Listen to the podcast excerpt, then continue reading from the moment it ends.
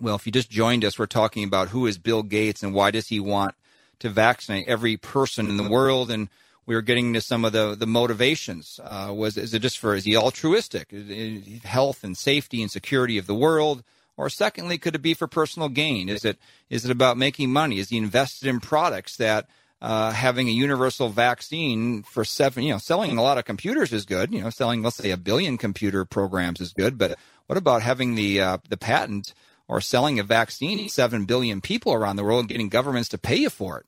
That's that's pretty good business. And or is it the adulation of being you know the great healer in, in, our generation? Well i was playing that audio of his ted talk back in 2015 that he said the biggest threat to the world is a coming uh, viral pandemic.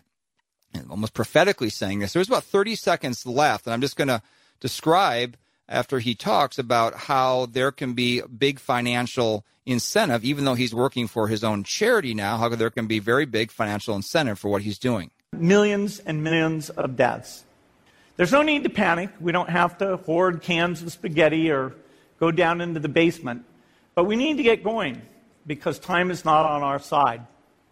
In fact, if there's one positive thing that can come out of the Ebola epidemic, it's that it can serve as a early warning, a wake-up call to get ready.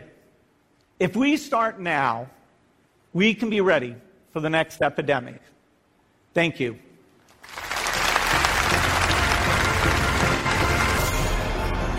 A TED Talk five years ago, talking about getting ready for the next epidemic, which we are sort of in, if you want to call this a big major epidemic today.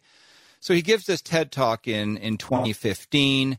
Um, now, here's what I was saying about this email I received with the uninvestigated claims. I don't know if this is true or not. I'm just giving it as an example of how someone like Bill Gates could profit off of a global pandemic. So, Dr. Anthony Fauci, who is the doctor spearheading this in our country with President Trump, he authorized millions of dollars to be sent to this lab in Wuhan, where now people are like the U.S. intelligence is now thinking it did not come from a wet market. Now it came from a lab uh, in Wuhan, a viral lab, a huge viral lab over there. Uh, and so then the drug that's being touted as the cure for uh, COVID is called uh, Remdesivir, I think it's pronounced. It's made by a company called Gilead. It's being touted as a cure for COVID.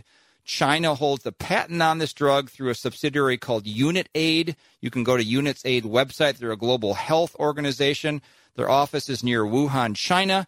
And who are the main financial investors in Unitaid? But George Soros, Bill Gates, and the World Health Organization.